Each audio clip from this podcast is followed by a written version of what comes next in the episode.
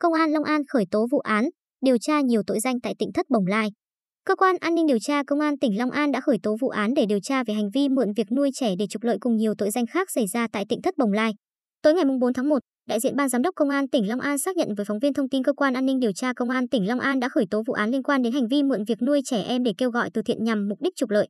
Xảy ra tại tỉnh Thất Bồng Lai, còn có tên là Thiền Am bên bờ vũ trụ, số nhà 191A, ấp Lập Thành, xã Hòa Khánh Tây, huyện Đức Hòa, tỉnh Long An. Căn nhà này do bà Cao Thị Cúc, 63 tuổi, ngụ huyện Cần Đước, Long An, làm chủ. Ông Lê Tùng Vân, 86 tuổi, và bà Cao Thị Cúc được xác định là người đứng đầu nơi biến ra thành tự có dấu hiệu trục lợi này.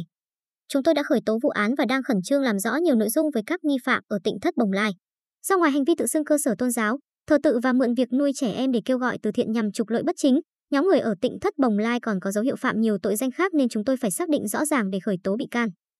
Khi đó, cơ quan an ninh điều tra công an tỉnh Long An sẽ có thông tin cụ thể đến độc giả, một thành viên ban giám đốc công an tỉnh Long An nói với phóng viên.